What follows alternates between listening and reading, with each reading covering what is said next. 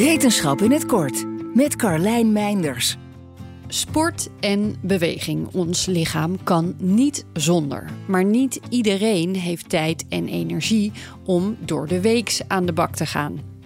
Ben jij iemand die alleen in het weekend sport, dan hebben onderzoekers uit de VS goed nieuws.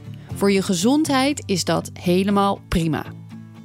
Als je nou aan het trainen bent voor een specifiek doel of je wilt je spieren op een bepaalde manier opbouwen, dan zou een ander schema waarschijnlijk beter werken.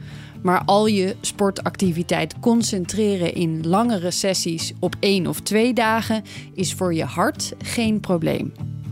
Voor dit onderzoek bestudeerden wetenschappers de data van bijna 90.000 mensen. Of deze mensen nou verspreid of geconcentreerd op één of twee dagen de aanbevolen 150 minuten per week bewogen, het had een vergelijkbaar verlagend effect op het risico op hartklachten of infarcten, als het naast de data van mensen werd gelegd die niet of amper sporten. In vervolgonderzoek willen ze nog gaan kijken of deze vergelijkbare gezondheidsvoordelen ook gelden als het om andere ziektebeelden gaat. Maar als het aankomt op je hart, lijkt het erop dat zogeheten weekend warriors niets te vrezen hebben. Wil je elke dag een wetenschapsnieuwtje? Abonneer je dan op Wetenschap vandaag. Spotify is partner van Wetenschap vandaag. Luister Wetenschap vandaag terug in al je favoriete podcast-apps.